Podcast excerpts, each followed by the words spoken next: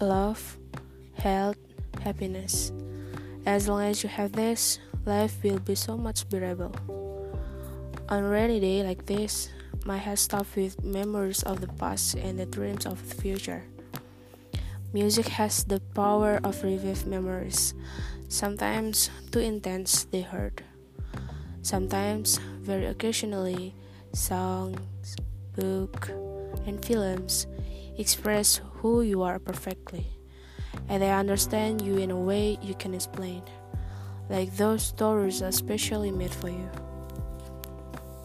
If you love a song, love it enough, for it will accompany you throughout the different stages of your life. Listening to Richard Hawley while drinking a carton of milk, thinking, guessing, and remembering how strange life is all. Whatever the problem is, it's probably best just to wait and see what will happen next, rather than going off and worrying about it so much.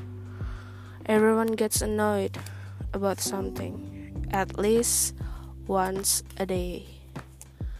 Isn't it funny that sometimes the best conversations are the ones that lead to nowhere?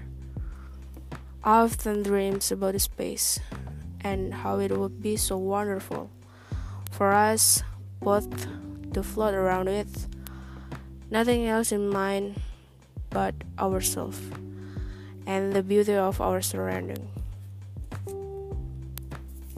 Dalam buku Things and Thoughts I Threw When I Was Bored, karya Naila Ali.